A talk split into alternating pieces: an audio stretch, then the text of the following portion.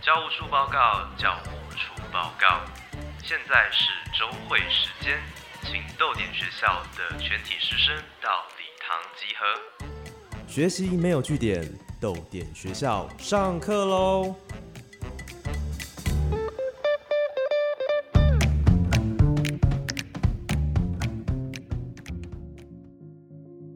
大家早安，欢迎来到豆点学校，我是教务主任廖静。学习没有据点，欢迎加入我们的行列。在台湾有很多的独立出版社，人都很少。那今天我们邀请到的，应该是所有独立出版社当中人最少的一家，呃，名副其实的艺人出版社。我们同时邀请了艺人出版社的出书作者跟同是艺人出版社的好朋友。我们先来欢迎今天的三位来宾。第一位是艺人出版社的社长刘记，Hello，大家好，我是艺人出版社社长刘记。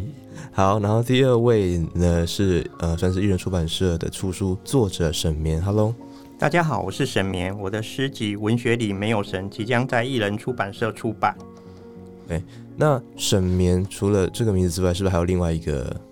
呃笔名呢？是，呃，我另外一个笔名是沈墨。那呃，沈绵是主要是写诗、写诗呃诗评、书评，然后接专访工作。那沈墨是专门否武小说，也就是武小说，毕竟是我的心头最爱，所以我把武武侠呃相关的东西都放在沈墨这个笔名，然后同时用双重身份在进行一个严肃文学跟。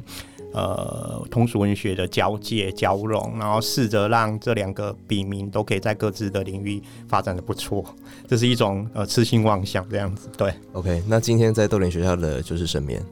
对，没有错，今天是以沈眠的身份来上，但是等一下还是可以聊一下呃沈墨的武侠这样。OK，好，然后最后一位呢是呃艺人出版社的好朋友陈夏明，Hello。嗨，我是豆点文创结社的陈夏明，我也是艺人出版社刘记最好的朋友跟最强的对手。豆点现在其实也是艺人出版社，对我也是艺人出版社，都都是因为你。好，这个我们机会等下再讲到。那欢迎三位来到豆点学校，接下来我们要先来盘点艺人出版社在二零二一年的出版成果。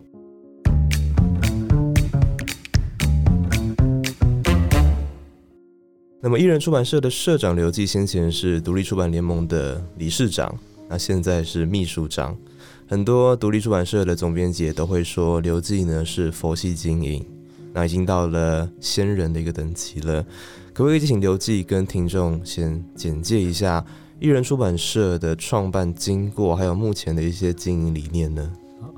其实也没那么神奇啊，没没有什么到仙人，就是我比较。那个随遇而安，就是比较没有计划，所以看起来好像比较闲散一点。那我当初创立艺人出版社，其实就是抱着一个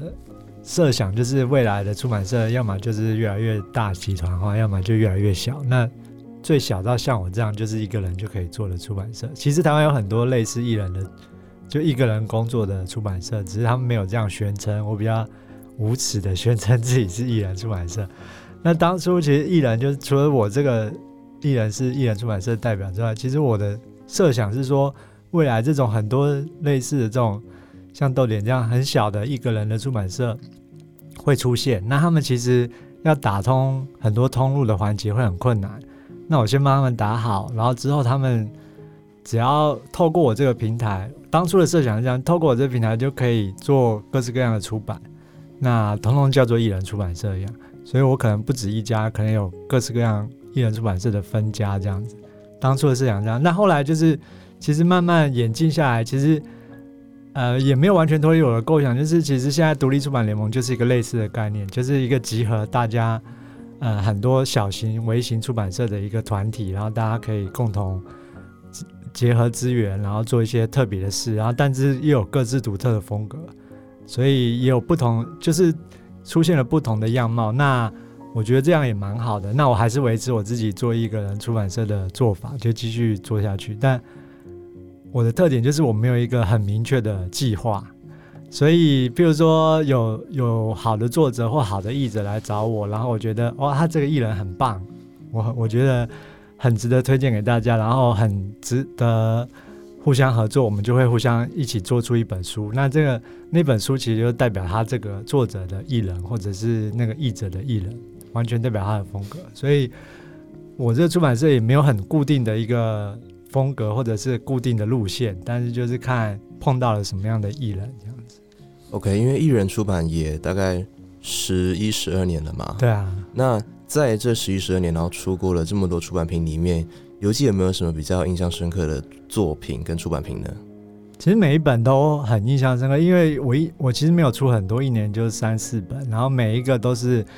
会跟我合作的，都是蛮有独特个性的个体，所以我对每一个合作的对象，或者是每一本出的书都都很印象深刻。就像之前像沈一清啊，或者是黄以希啊，他们来找我，他们都有一个很明确的 idea，说他们想要做什么事。然后我们做起来就会非常愉快，因为我可以让他完全发挥他想要做的事情。然后，所以每本书对我来说都是一个独特的经验。然后这这也是让我可以一直做下去的原因，就是因为每一次碰到的人都不一样，每一次做的书的风格都不一样，会有不同的火花出现。嗯很不会冒犯到人的答案。好，好，那沈明现在也是呃，接下来的作品也要在艺人出版了。那有没有对艺人之前的一些出版品也比较有印象的呢？呃，其实也蛮多的。那不管是黄以希自己的小说《谜样场景》，或是他的对写戏《尤里西斯的狗》，或者是刚刚讲到沈一清那些杀死我杀杀死我的都并不致命，好长的书名，常常会讲错。然后或者是哦，我也很喜欢唐娟的那一本诗集《网友谈损印印象记》，对，还有另外一本他的徒弟陈柏霖的《冰人》，太好笑了。那超级爆笑的，可是那个爆笑又好笑又可怜啊，就是就是非常现代的。那可是如果说在这么多作品里面，我最喜欢哪一本，应该还是一切破碎，一切成灰，因为我觉得这一本书非常的可以定调艺人出版品，我个人认为感谢，就是那就是我自己翻的。对，就是又黑又又灰暗，然后又又深入到那一个最最人心呃不可捕捉的那一个底层。那我觉得这本这本书这本小说集最打击我的还是那一个呃在绝望之中，尤其是里面那一种你得到一个你所爱的人，可是你是用强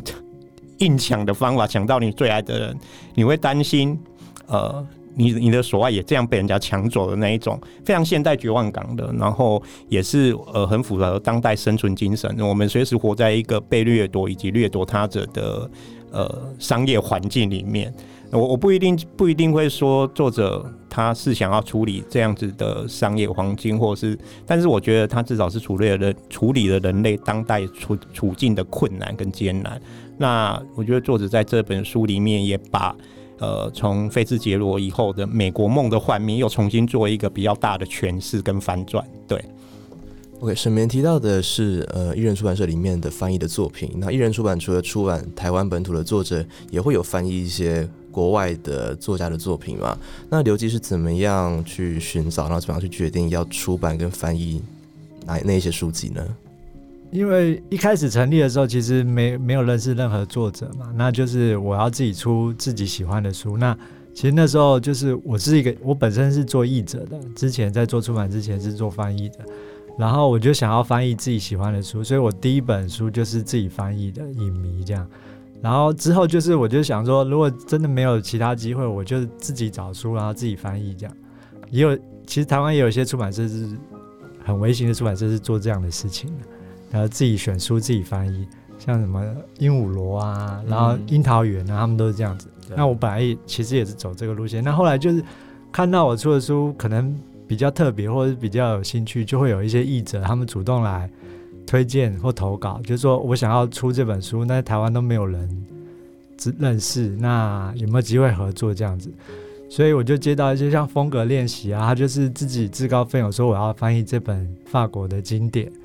但他如果去一般出版社算稿费的话，那就会非常低，因为风格练习是一个字数很少的书啦。然后，那他就来找我说要谈不同样的合作，他要翻译挑战这本书，因为他那本书非常难翻，有点像类似文学游戏的。那很多法国的文字游戏是很难翻译成中文的，他等要半创作半翻译。那我们就一起合作做出了这本书，还蛮有趣的。所以啊、呃其实就像跟作者合作一样，现在变成也有很多译者他们会主动来。他们因为很多译者其实在国外生活，他们会发掘一些在台湾不容易接触到的作品，或者是被忽略的、没有得奖或者没有上新闻的作品。那他们像沈一清那时候也是主动发掘了《一一》这本书。那现在也有一些译者，他们就会主动来询问说：“哎，我有发现这本书，你有没有兴趣啊？可不可以一起合作出版？”这样子，这样会有太多，然后觉得没有办法拒绝吗？目前还没有太多。其实因为其实小出版社，呃，其实我我收到的投稿不不算多啦，对一般出版社来说，就是一年可能就几份吧，但是就是合得来的很少。嗯，就是要符合我有兴趣，然后又风格又可以，然后啊、呃跟跟那个本人又聊得来，可以合作得来，那就其实机会不多的。而且我一年只出两三本这样。嗯，OK，那讲到就是呃一个人出版，然后会引进国外一些比较可能小众的作品，这个也是夏明在豆点会做的事情。那夏明跟刘记也是好朋友，刚刚也有提到嘛。那艺人在呃这十年来跟豆点也有做过蛮多的企划的。那么在这十年来有什么比较特别或是比较有趣的回忆吗？我我觉得最有趣的就是我们一开始认识的时候，在公馆那一边吃饭，啊，对对然后连接我们的是我的同学，就是诗人王黎。呃，那时候他是以设计师身份，王金喵就是让我们两个认识。然后那时候我就看着他，那时候我在苏林上班，我想说，哎、就是你没有经验就可以开出版社哦。然后说这样可以吗？那后来我就想说，好，那我好像也可以，就是等于是，所以我觉得那那一次的见面对我来讲是真的很重要，但更重证明很可以啊，做的很好。那更重更重要的是，就是我们跟金喵的认识之后，然后哎、真的就开启很多很多有趣的的事情。就是因为我记得后来，呃，刘记就去参加国际书展，然后那时候是以艺人出版社，因为他先开嘛。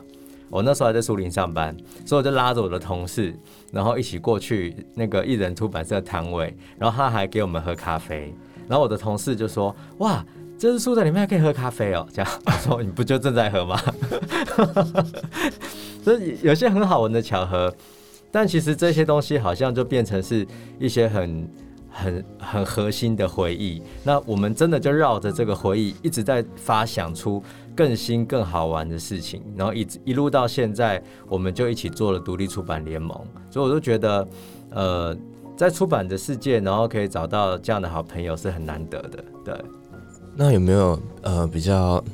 印象深刻，或是那个时候让大家绞尽脑汁的合作计划呢？有啊，就是午夜巴黎计划，而且这都是我们两个人在黄金的岁月，就是那种最黄金的阶段，我们已经过黄金岁月，我们已经过黄金岁月。因为午夜巴黎这个计划到今年也十年了，那不会跟可能呃还没有接触到的，或是可能跟已经有点失忆的听众提醒一下，重新温习一下什么是午夜巴黎计划，然后这个计划在做什么呢？哇，瞬间也十年了。对啊，就是那时候我们就是看，哎、所以那是十年前的电影哦、哇，就是我们看了《午夜巴黎》这部电影，嗯，就是伍迪·艾伦拍的，然后他就是拍那个有个人穿越时空回到三二零二零年代的巴黎，诶是二零年代对，然后就遇到了很多那时候的费兹杰罗啊、海明威啊，那时候在巴黎生活的那些大文豪。对，或者是艺术家，然后就碰出很多有趣的事情。那我们那时候我们都看了那部电影，就觉得很有趣啊，然后原来那个年代那么有趣，然后有那么多人聚集在那边做一些有趣的事情。然后那时候我们就刚好诶想到菲杰罗的书跟海明威的书，他们又是好朋友，然后后来又变成有点亦敌亦友的关系，有他们关系有点复杂，然后就觉得诶还蛮适合两个人两个出版社来做一个啊、就是如果我们同时做出费兹杰罗跟海明威的书，然后会不会重现那个时代的一些美好的风景？这样，然后又又可以让我们两个出版社互相合作又互相对抗的一个那个机会，有一个很好的曝光，这样。OK，我们这边先预告一下，因为在节目后面，等一下还会邀请到其他的出版人跟作家来谈他们对《午夜巴黎》这个计划的一些想象跟一些回忆。那么听到这边呢，我想同学也可以赶快到你的书柜检查一下，说不定你的家里面也有一本艺人出版社的书，但不一定只有一本啦，可能有很多本。那欢迎到豆联本集的 IG 图片下方留言，告诉我们，跟我们分享你读过艺人出版社的哪一本书。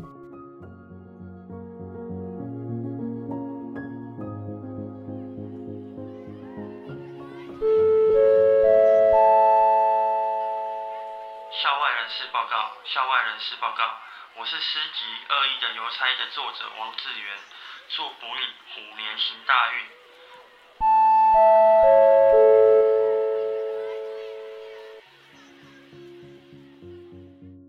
那么刚才我们已经暖身过了，我们开始启动了一些回忆的机制，接下来要来盘点只有一个人的艺人出版社在二零二一年有什么样的出版成果。那么先从下面开始好了，夏明对。艺人出版社在二零二一年最有印象的一本书是哪一本呢？我觉得应该是刚推出的《你的四分三十三秒》，因为这本是韩国小说，而且是艺人出版社第一本韩国小说。为什么是第一本的韩国小说呢？刘要不要先谈一下？其实我没有限定要出哪一本、哪一个国家或一定要哪哪个地方的书，就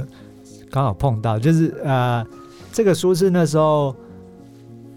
版权经济的，他们固定推推荐一些戏嘛，他们都会推一些书给给出版社，然后我就看到这个书的介绍，然后就觉得很有趣，因为那个介绍写的还蛮好的，就是因为你的四分三十三秒这本书，就是来自于一首音乐，那那首曲子叫做四分三十三秒，是很有名的 John Cage 的音乐，但这首曲子呢是完全没有声音的，对，就是它很有名，就是它四分三十三秒是完全没声音的一首曲子。那为什么没声音？就是他是一个前卫艺术家，要颠覆一些对音乐的既有的概念。那我觉得空白这件事很有趣啊，就是空白就真的是空白嘛，就是他四分三三秒的那段时间真的是完全没声音的吗？还是 John Cage 他其实是要表现的是另外一种声音？嗯，那我对空白这个概念一直还蛮有兴趣的。那我就对这本书很有兴趣。那后来我就问了一下，然后问到说写书界的这个。人他其实也是一个译者，那其实看了这本书就很喜欢，然后我们后来就联系，然后就合作，因为他他很喜欢这本书，然后我就请他直接翻译给我，然后我也看一些示意，就是哇，真的符合我的想象，就是我就知道这本书就是刚好能够打中我，因为我对空白这件事非常有兴趣，而且而且我在读那个稿子的时候，我就我就读到一半，我就传讯息给刘记，我就说。这个书也太艺人出版社了吧？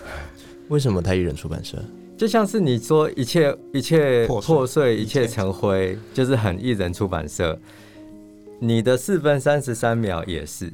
就是它有一种奇怪的，我我不会说文青感，但是它有一种呃很独处的时候，你你很适合读的一本书的那种感受，对。很抽象，反正就是很艺人。我这真的觉得超好看的。刘志同意吗？夏明这个描述啊，算同，因为如果是我选的小说，基本上都带有某种可能属于我的风格吧，就不自觉的会有会喜欢这种类型的书。那其实这本书就是，呃，他就是讲我，我后来就直接把书稿给夏明看，因为那个主角后来就是。他就是想要成为作家，然后投稿一直没有成功。对，他后来得了一个奖，但他那个得奖的稿子是他爸爸写的，他拿去改一改，然后去投稿得奖了。得奖之后，在韩国很奇怪，就是你得奖之后要有出版社来找你出书，你才会正正式成为一个作家，不然你只是一个得过奖的一个，嗯，就是得奖的人这样，那就变成他算是进入文坛，但是一直没有出书，然后一直也没有机会。他就郁郁不得志，然后后来就跑去开书店了，对啊，就很有趣，就跑去开了一个独立书店。那独立书店后来也没有人光顾，就没有生意。他后来就想到一个点子，说我来，我就来展示所有啊报名文学奖落选的人的作品，所以就是他就变成一个落选者的集散地，就变 他在那个地方展示所有落选者的作品这样子。然后就变成一个失败者的大聚会。他其实整本书就是讲一个在社会上找不到定位，然后找不到目标，然后可能就是在一般人眼中的乳蛇的一个，他们未必，他们有他们自己生存的方式，但他们就代表他们没有价值吗？未必，他们有他们自己的价价值这样子。嗯，OK，那有兴趣的同学可以去找这本书来看。那我们刚刚讲到的是艺人出版社在二零二一年出版的小说嘛？那除了小说之外，在十一月初的时候呢，艺人也出版了编剧家简令颖的《叛徒马密可能的回忆录》。那再加上之前简历的两本作品《服药之剑》还有《春眠》，加起来也有三本了。可以跟我们分享一下这系列的出版经历吗？哦，这个也是那时候简历颖跟他的编辑来找我合作，就是他们想要把他们的，其实简历颖那时候已经做了很多剧，然后都还蛮轰动的，蛮票房都很好，然后他们就想把剧本做集结起来，因为他们也收到很多需求说。有人希望看到剧本，然后有的像学校单位、像戏剧系，他们希望也拿到剧本可以帮忙，就练习排练演出，或者是有机会可以上台演出这样子。所以他们就很希望有纸本的剧本。那那时候他们就来找我合作。然后我看，我其实那时候对简历也没有很熟，但是我就看他的剧，就觉得哇，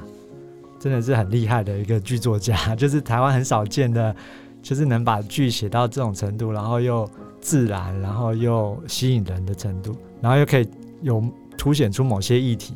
那那时候我就跟他合作了，就出了陆续出了两本。春眠与服药之间，那马密是今年才出，因为隔了大概三年吧。嗯，他本来是想要集结一些其他更多的作品，但他现在已经转到影视方面产业，那未来他就可能很少有机会继续耕耘剧场这一块，所以我们就先把他之前的马密跟新社员的剧结结合起来，先出一本这样子。那未来会不会有续集就很难讲，就要看他未来的发展了。嗯，OK，那艺人出版社在二零二一年还有哪一些出版品呢？年初出了一本那个电影的评论述啦，就是《卢米埃星系》这本书，它是讲说，像现在这个时代，Netflix 串流这么盛行，那电影院越来越少，尤其遇到疫情，电影院都要关门，那以后电影院可能越来越少人去。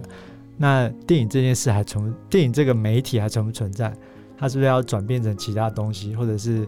之前也有人说电影已死啊，以后都是在电视上看电影，但电视上看的东西就不叫电影嘛。嗯，那这本论述就在讨论这件事，什么叫做电影？电影的未来会变成什么样的样貌？这样子，其实这本书也是翻译，然后也是陈如修老师那时候就是他就想要出这本书，然后他想要当做课堂的教材，他觉得这本书很有代表性，也是来找我合作，然后他自己翻译，自己我就协助他出版这样。然后另外一本就是。年中出的《香港现行记》，嗯，这个其实是讲香港抗争运动的，其实是伞下的人，他们是一个香港的呃文媒体工作者的匿名的组织，他们从二零一五年开始，就雨伞运动那时候开始，就每年出一本书，描述香港当年的呃重大事情的情况，然后他们会用采访的方式去采访每个工作媒体工作者会去主动去采访某一个。参与那件事的人，所以像去年我就帮他们出了我们的最后进化，就是讲反送中事件那本书，就全部是采访反送中事件相关人物。那今年香港现行记就是讲国安法通过之后，香港媒体呃各个环节遇到的影响，比如说苹果日报的记者他们遇到关门之后，他们要怎么办啊？或者是采访一些呃，比如说被被控告或入监的一些人。他们的现在的情况会怎么样？那其实算是每年一本。他们在今年这本《香港现行记》本来是要在香港出，香港书展出版的。哦，他们已经谈好香港出版社，但就是因为香港书展国安法通过之后，就开始、啊、他们其实没有画很明确的红线，就是说你什么不能写，什么不能出。这才他们就是说，对他们就是自由行政，就是你被检举，我就报警处理这样。那你怎么知道谁会去检举？所以。本来香港出版社要出就不敢出了，那就临时转到台湾。那其实书都设计好了，排版也排好了，嗯，那我就义不容辞协助他们出版这本，嗯，对，所以今年也也出了四本了，对啊，从《卢美爱心系》《香港现行记》，然后《马密的回忆录》，然后《你的四分三十三秒》，哎，也出了四本，而且还蛮多元的。黑雪事件簿不是哦。而且是二零一，对对对，那是在更更前一年的。对啊，我今年还蛮多，有论述，有剧本，有小说社会议题，有小说，哇，我好多好多元啊！OK，是一个非常丰富的一年。然后我们呢带大家回顾了只有一个人的艺人出版社在二零二一年出版的作品。那么接下来呢，迈入二零二二年，我们要来介绍艺人出版社在二零二二的第一本力作。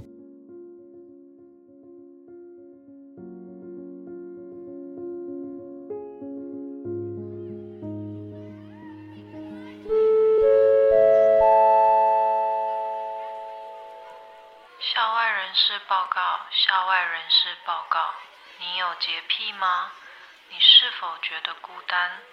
我是洁癖团结联盟的理事长林梦蛙，欢迎加入洁癖团结联盟，让您在虎年虎虎生风。入会资讯请参考林梦蛙诗集《洁癖》。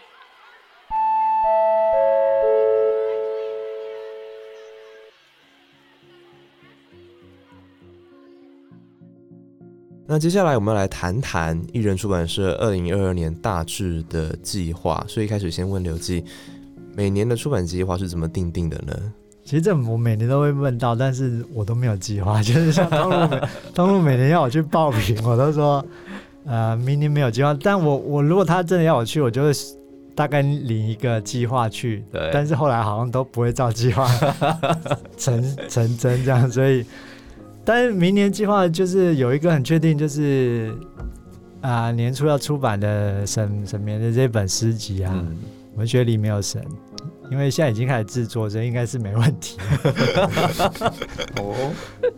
，OK，那同样是艺人出版社，夏明呢，豆点的年度出版计划通常是怎么样去定定的？我以前呃，就是工作事业心可能比较强，然后我就会可能呃，例如说呃，七月八月就开始要拟定下一年份。可是呢，通常我会按照我手上有多少牌，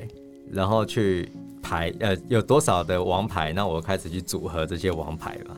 可是后来就是因为现在已经没有呃没有华文作者了嘛，就是我手上已经没有任何书稿了，所以我就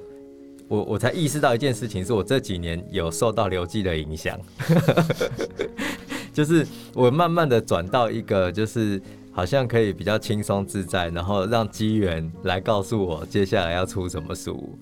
所以我觉得这件事情是蛮好的，所以我目前其实二零二二年哦有啦，二零二二年的话，我会做的是《绿野仙踪》，终于要做了，因为在年底的时候，译者终于把第十四集翻译完了，耶！哇十四本。一个人翻十四本书哦，同一个作者的哦、而且都一就是我们只出版了一本哦，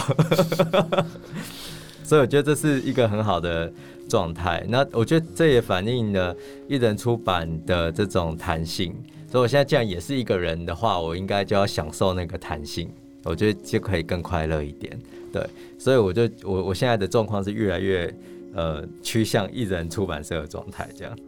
OK，那这是豆点在二零二二年大家可以期待的作品。那么接下来我们来聊聊艺人出版社目前二零二二年的年度大作，那就是神明的第一本诗集《文学里没有神》。那其实这本诗集神明也写，因为写诗也写了很久，但是也都还没有出版嘛。然后为什么要到这个时候才决定要出版这个诗集呢？然后也能不能聊聊为什么是跟艺人？OK，好，呃，先回答第一个问题是，其实认真要讲的话，我一九九九年上在文化大学文艺创作组是上阿刘，就是张宝云嗯的的课，然后他是翁文贤的学生，这样。那那时候翁文贤因为一些原因，所以被迫离开文大。好，所以就变成张宝云临时接棒。那我去上那个课，当时我已经开始在写小说了，所以其实我对诗歌只是一种上课的心情，但因为必须交功课嘛，所以我写了一系列的作品，我还记得叫还还原。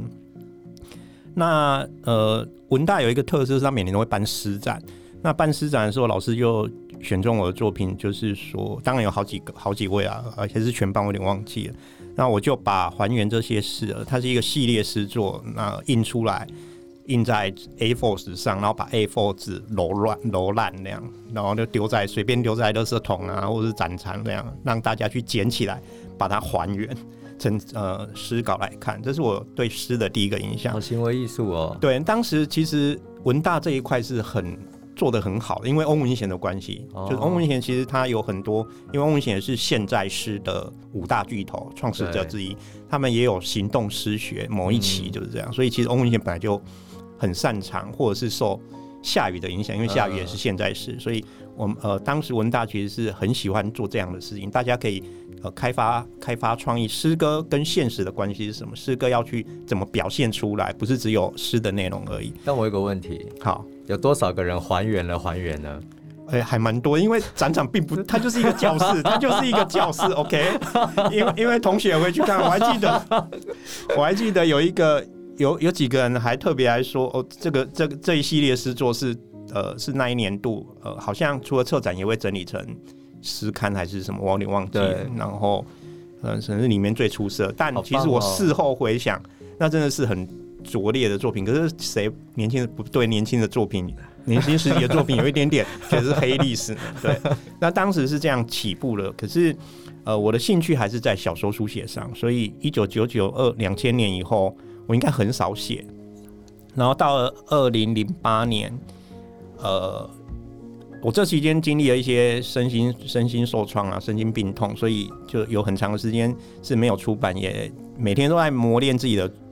呃写作能力，可是实际上都很难，因为身心的关系。二零零八年就是被逼到一个绝境，就是爸妈父母就宣告说。你你不能再这样下去了。就我们当时是在家里被养着，这样就是、嗯就是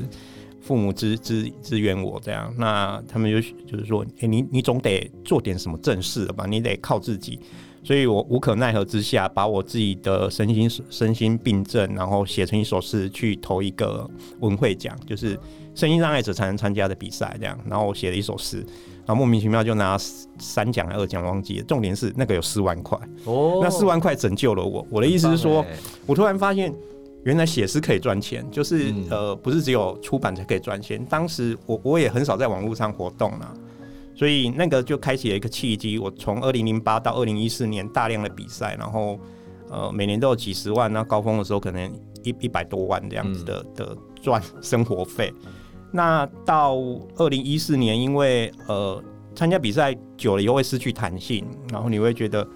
该写的也都写的差不多了。那文学奖其实有它固定的规格跟受限，你你大概都知道什么样的诗作或者什么样的散文、什么样的小说可能会受到青睐，当然是比例上，然后也跟评审组合有关。总之，我基于自己的缘故，我觉得我好像更需要完整的去创作，而不是这种。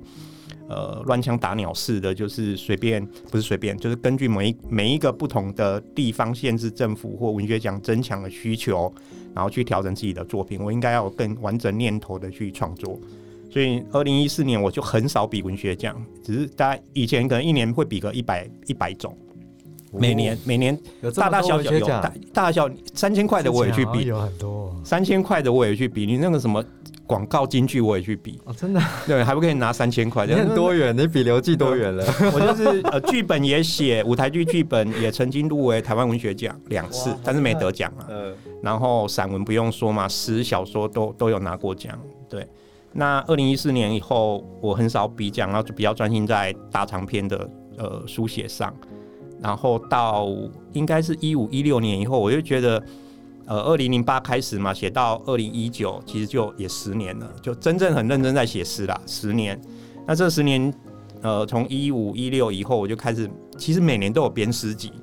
我第一本编的诗集是跟梦蛙林梦蛙合作的，呃，恋人狂。然后他后来我们就是根据同我们两个都同写同样的题目，可能比如说我写呃。我写了二，忘记了几首，我写二十首，他写二十首，然后题目诗题是一样，可是我是诗集的呈现是倒着的，就是我写 A A，然后是放在第一首，他的部分的 A 是放在最后一首，类似这样，然后都是写我们对彼此之间很恶心的私慕，这样 就是两个人犯赏的一个作品，然后也有获得国艺会创作补助，可是我们两个就是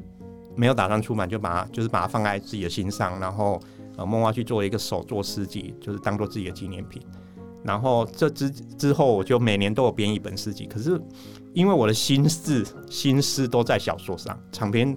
大长篇几十万字那种，所以对这种诗集的概念，我大概就是我有一个念头，然后比如说我想到一个点子，我可能花三天，最多一个礼拜就把它编好，然后就放在那里晾着，或者是拿去投呃补助文学奖，各种国议会补助啊，台北市政府补助这样。那好像中间只有过一两本，可是我自己也不满意。包括我也跟方格子合作一本武侠小说，它是一本诗集，然后我用现代诗的语法，就里面完全没有任何武侠小说的语言，我可能就是只有诗题是，比如说聂隐娘啊，比如说呃独孤独孤求败啊，独孤九剑这样的诗体，可是里面的陈述里面的内容内容文字全部都是现代诗歌的意象。所以我去做这样事情，可是我也非常不满意。所以我自己的结论是，呃，在文学里没有神之前，我历经的比较是一个挣扎的时期，就是我自己写了一两千首的诗歌，那发表的应该有五六百首，其实要出诗集也很足够。可是基于自己的那一个龟毛的性格，我会觉得好像找不到一个更切合自身的主题，自己更想要讲的。我真正想讲的话是什么？在诗集上，我希望诗集不只是我五年间、十年间作品，呃，觉得最好的有拿过文学奖的，或者是在报刊杂志发表，全部收拢在一起，然后就发表出去。我觉得这样好像有点对不起这些诗歌，因为这些诗歌养了我 很多年，因为诗作拿的钱蛮多的，而且有些十年前的诗，现在看起来就很不 OK 啊，所以必须重新编编修过。那文学里没有神之前，大概就是这样状况，就是经历过主题式的，然后主题式的诗诗歌写作计划，可是觉得它太单调统一，然后那一种呃收拢同一个期间的作品又太散漫，没有一个主题，然后到文学里没有神呃的诗的一本诗集的时候，也就今年年初啦，其实也是因为呃周梦蝶诗奖在增奖，然后台北市政府。的那一个译文补助也开始，我想啊，好像也要要要一个概念，然后刚好那个时候我写了一首诗，文学里没有神，就是这个诗名，然后大概二几十行而已。然后我觉得我好像突然意识到，因为这首诗我意识到，我其实这几年间一直在经历这样的事情，就是我觉得真正的文学是从失败里面长出来的，真正的文学是在人的里面。当你没有神，人不再依赖神的时候，文学就会长出来，这样的概念。那因为这个概念，我就立刻去整理了自己的诗作，然后编辑了一个版本，然后送去比中梦蝶啊，比台北市文化局的补助。那我记得周梦蝶也有入围，但是没有最后没有得奖。那台北市文化局有给我一个一个一定金额的补助，出版补助。所以因为这种种原因，所以其实比较文学里没有是还是比较从一个我个人的信仰，然后这十年间。对对人的的对人跟文学还有宇宙，然后以神的以及神的关系的大整合。那因为我有找到一个比较适合自己的主题以及结构诗集的结构，我才可以安心的去谈这样子的出版，不会至少不会对不起自己。我你没有办法说服自己，你好像也很难呃真的跨出去那一步。可以再跟我们分享一些想要说的话吗？因为刚神没有提到说。就是要从事文学创作，其实都有想要说一些话。呃，文学里没有神，我想真正想说的话，我刚刚也略略有提到，就是呃，我写了一两千首诗歌，那现在是，可是我常常觉得我写的都是烂诗，就是有点有点有点像是一百首里面，呃，有一首诗是好的。这样子的概念在创作，意思是说我一直在呃学习怎么写诗，到到今年为止，我也还在呃重新的去体认到这一点，就是写作不管哪一种的类型的创作，都好像是一直一直必须重新认识、重新学习的。然后文学里没有神，他其实提醒我的是，这本诗集呃诗名叫《文学里没有神》，可是从第一首诗到最后一首诗，每一首诗都有神。其实都有神这个意象，都有相关的，比如说天堂，比如说乐园，比如说佛，然后各种形式的神秘力量或巨大力量。可是我常常把自己放在一个呃，不能称之为平等，可是至少是我想要跟他们的目光是一致的，就是至少可以看着他们，看着那一些思考的那一些巨大力量，然后转而来想我我有多么渺小，然后我有多么普通。可是作为一个普通人活在这个世界，然后作为一个不再相信才华、不再相信天才、也不再相信灵感这一种非常呃所谓伟大的字眼的人，我要怎么用一个普通的诗人、普通的创作者这样的身份，继续相信自己可以创作，继续相信自己成为一个真正的人以后，文学才会诞生。那我觉得这是文学里没有精神，也是最简单的一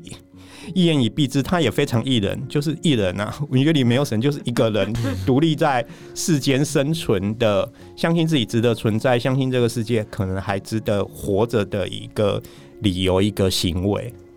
OK，那刘记可以跟我们分享对于文学里没有神的想象，然后还有什么时候可以买到这本诗集吗？想象就是呃，其实我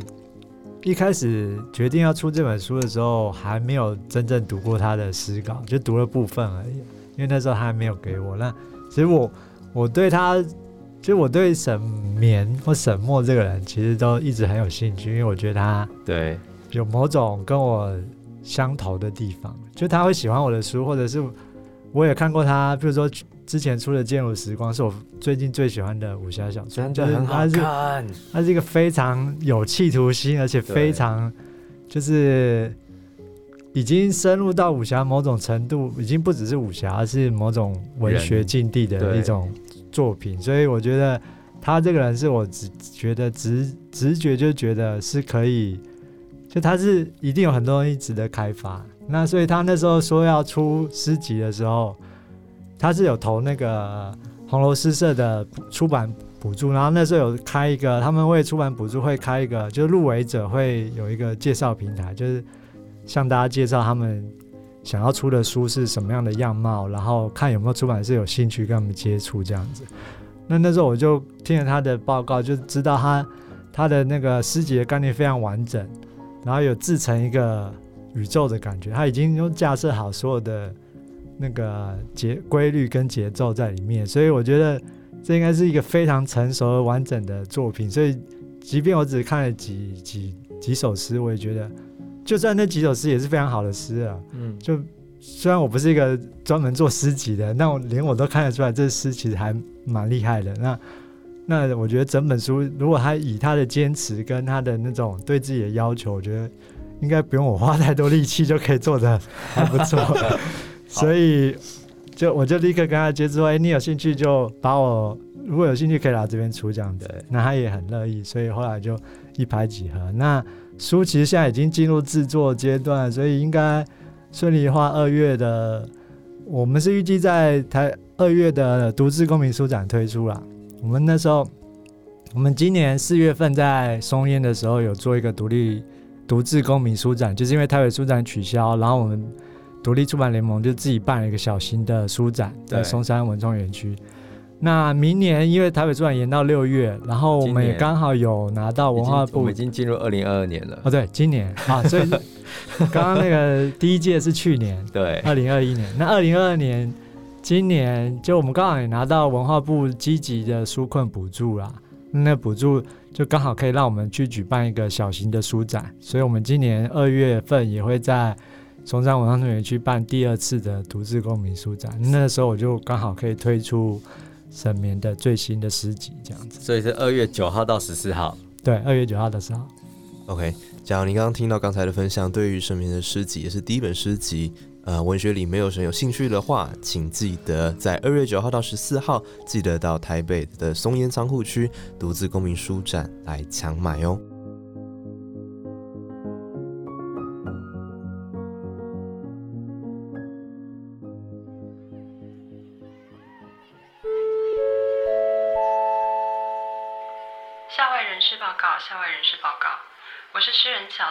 觉得社交就是一种长照症，你也有这样的感受吗？欢迎阅读我的诗集，在飞的有苍蝇跟神灵。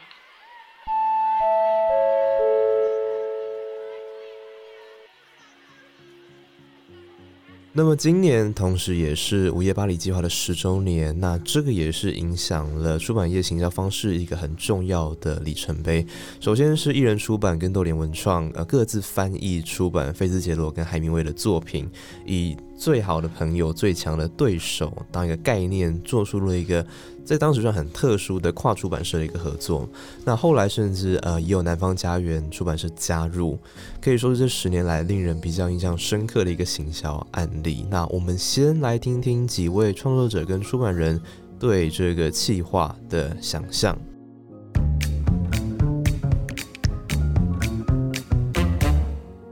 我是诗集《恶意的邮差》作者王志源。午夜巴黎计划非常有创意，但如果要重启，我觉得看刘季翻译海明威、陈夏明翻译费兹杰罗比较好玩。我是女神自助餐作者刘子瑜。呃，我对午夜巴黎计划的印象就是还蛮强的，然后在那个时候是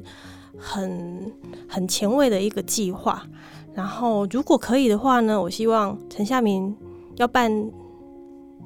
海明威就扮香一点去打猎啊，这样子还不错吧？我觉得应该是蛮酷的。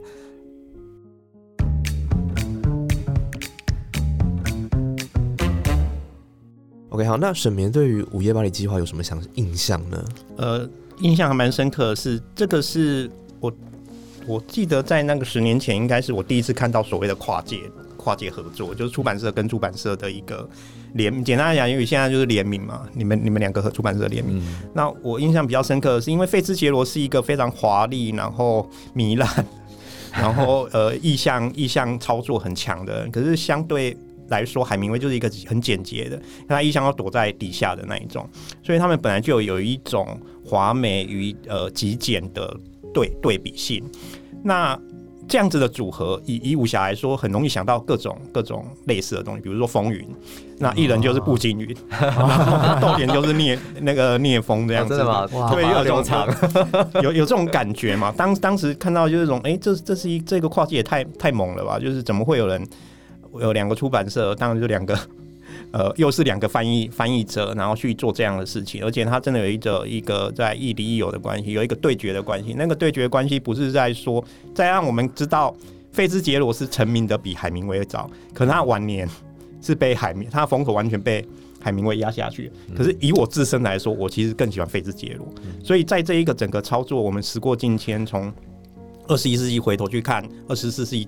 二三十二二一九二零一九三零，然后他们他们这些大文豪的兴衰，然后你会发现这样的跨界更有意义。它有一种一切被弥平的感觉，就是我们真的不是在看谁比较厉害或谁比较弱，而是在看文学里面，呃，他们各自成为高峰，他们站在自己的峰顶上，然后看着他们的风景。我们这些后后来者如何从这一个这一个当代去回望，呃。以现在来说，其实就是百年前的嘛，百年前的一个文学史，然后他们他们的风华何在？所以我觉得豆点跟艺人这样的合作，就展现出呃我们新世纪二十一世纪人类对上一个世纪的文学，然后重新赋予的想象，然后再加上翻译又是新的，其实所有的翻译都是活的嘛，就是你你十年前跟二十年前跟三十年前的翻译作品，因为海明威跟费兹杰罗一直有出版社在做，可是。大概从来没有人想到可以让让他们有这么强大的阴阳对比，或者是刚柔对比。那这样的对比就让这一个系列、这一个企划，就在在视觉上、在意心理印象上都展现着无比强大的强度。这样。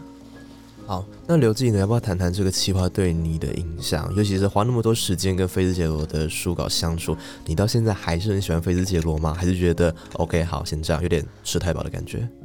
呃，其实我我觉得那段关系有点像谈恋爱啊，就是我跟费兹有谈了一段几年的恋爱，尤其我发现叶未央的时候，叶未央非常长，很难，二十万字左右，然后花了很大的时间跟精力去翻译，所以翻译完我就觉得哦，可以。我们应该要分手，对，就这段恋情，我虽然爱你，但我们可能应该要走上不同的道路，不能一直依赖在一起。所以，我们那时候，我那时候是说，呃，就做个三部曲就差不多。因为其实费志友的作品没有很多啦，对我前两本做的《冬之梦》跟《富家子》是短篇选集，就是把它，他其实写了一百多篇短篇，但很多都是为了赚钱写的。他那时候很穷，然后就到处欠债，然后就是写一些很很乱七八糟的短篇去赚钱拿稿费这样。所以他当然也有很好的，那我就精选了十几篇做成两本短篇集。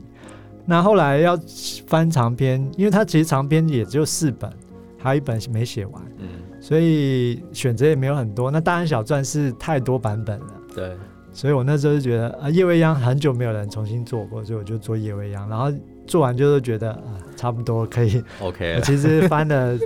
应该他就把它已经摸得很熟了，然后其实已经没有再更多的热忱去继续挖掘，所以我就觉得啊，那时候可以可以可以暂停一下，因为大概也该分手一下，大家彼此冷静一下，对啊。那现在十年了，十年了，其实后来就我们现在有在讨论十年要做什么，对要做要不要做个重启？我那时候本来有想过很多，比如说重新编修他的短篇集，我重新整合，或者是做别的长篇，他有三本嘛，还没有翻。当然小传很多人翻了，嗯，那还有《毁美丽毁灭》跟《城市乐园》，那《城市乐园》南方家园出过了，所以也不知道要做什么。后来我们就讨论了一下，就说，嗯哎、干脆转换转换立场，来个大转变，这样换个口味。所以我可能就会开始翻译海明威，然后我会翻译费兹杰罗，对，他就变成我们互换伴侣的感觉，交换伴侣。所以我今年可能会开始翻，我我应该会翻《战地春梦》啊，嗯。因为《战地钟声》之前有人有那个木马出过了，嗯。然后《战地春梦》是其实很很少版本，很久没有在新译本了，所以我觉得还蛮值得做一做，所以可能会可能会考虑做翻那个《战地春梦》。OK，那夏明呃打算翻哪一篇作品？我翻大寒小传，因为它最短。祝你好运。它最非常短，跟它难不难是两回事哦。对，但无论如我不想要它又长又难，我想要它又短，哦短然后难，我可以。而且单人挑战版本超级多，是啊，就是你有很多对手，对，可是我我完全可以想象接下来会很痛苦，因为其实我之前在读艺人翻译的费兹杰罗的作品啊，真的我觉得翻的很好之外，它里面有好多好多那种全新的意象的东西，然后不管是文字或颜色，我都还印象深刻。就是那些东西我根本就现实生活当中我没有遇过这样在讲这些东西的，所以我我觉得嗯应该蛮刺激的。反正祝福我们两位就对了。但我们有我们那时候有定日期了嘛？应该是年底，对不对？就年年底前，今年要做出来啊，对啊今年要做出来就过了十周年，请大家祝福我们哦。请催稿催稿，帮我们催促我们。就是请大家，假如未来有机会碰到刘基跟夏明的话，来督促一下午夜巴黎呃十周年计划的进度，也请大家督促译稿可以尽快出来。OK，那今天豆点学校邀请的艺人出版社来谈谈二零二一年的出版品，同时也跟大家报告了二零二二年的出版计划。你会发现，能够有书陪伴是一件很幸福的事情。那欢迎大家多多支持艺人出版社的书籍，尤其是接下来沈绵的诗集《文学里没有神》。再提醒大家一次，二月九号到十四号会在独自公民书展首卖。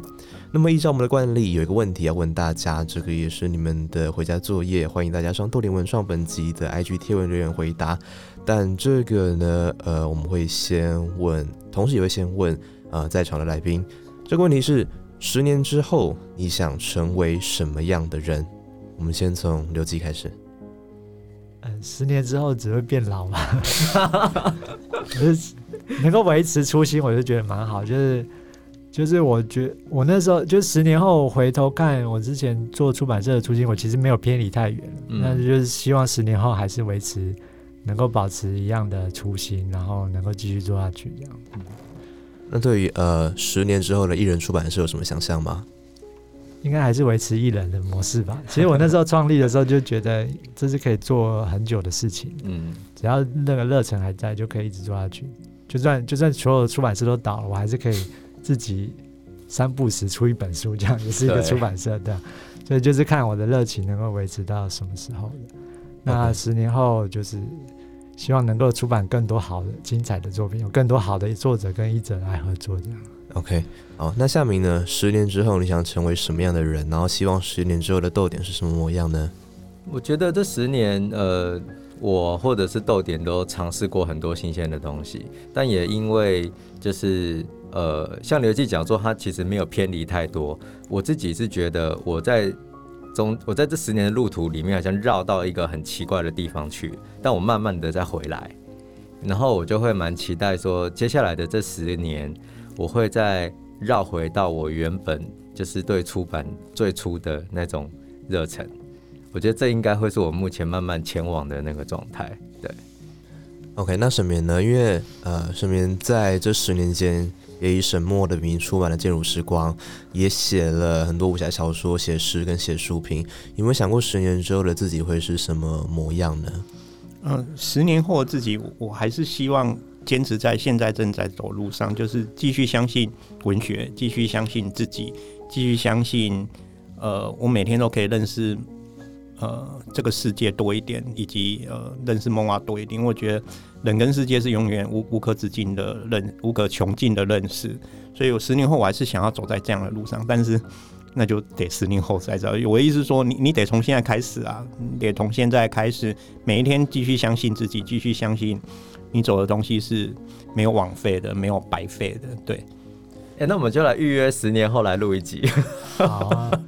希望到时候沈墨有更新的大作，很期待他的新的什么什么时光之类的。下下次见面的时候，就是会交换什么中医诊所名片那类的。其实现在就有在交换了吧，好不好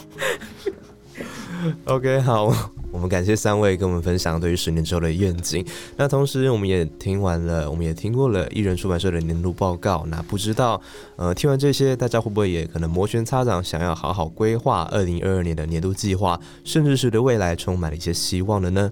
那我们先感谢你的收听，也谢谢刘记、夏明跟沈眠的分享，谢谢三位，谢谢大家。好，那也欢迎大家上豆点文创结社的 IG 或粉砖留言，告诉我们你对于今天节目的想法。我是廖静，学习没有据点，豆点学校下课，拜拜，拜拜，拜拜。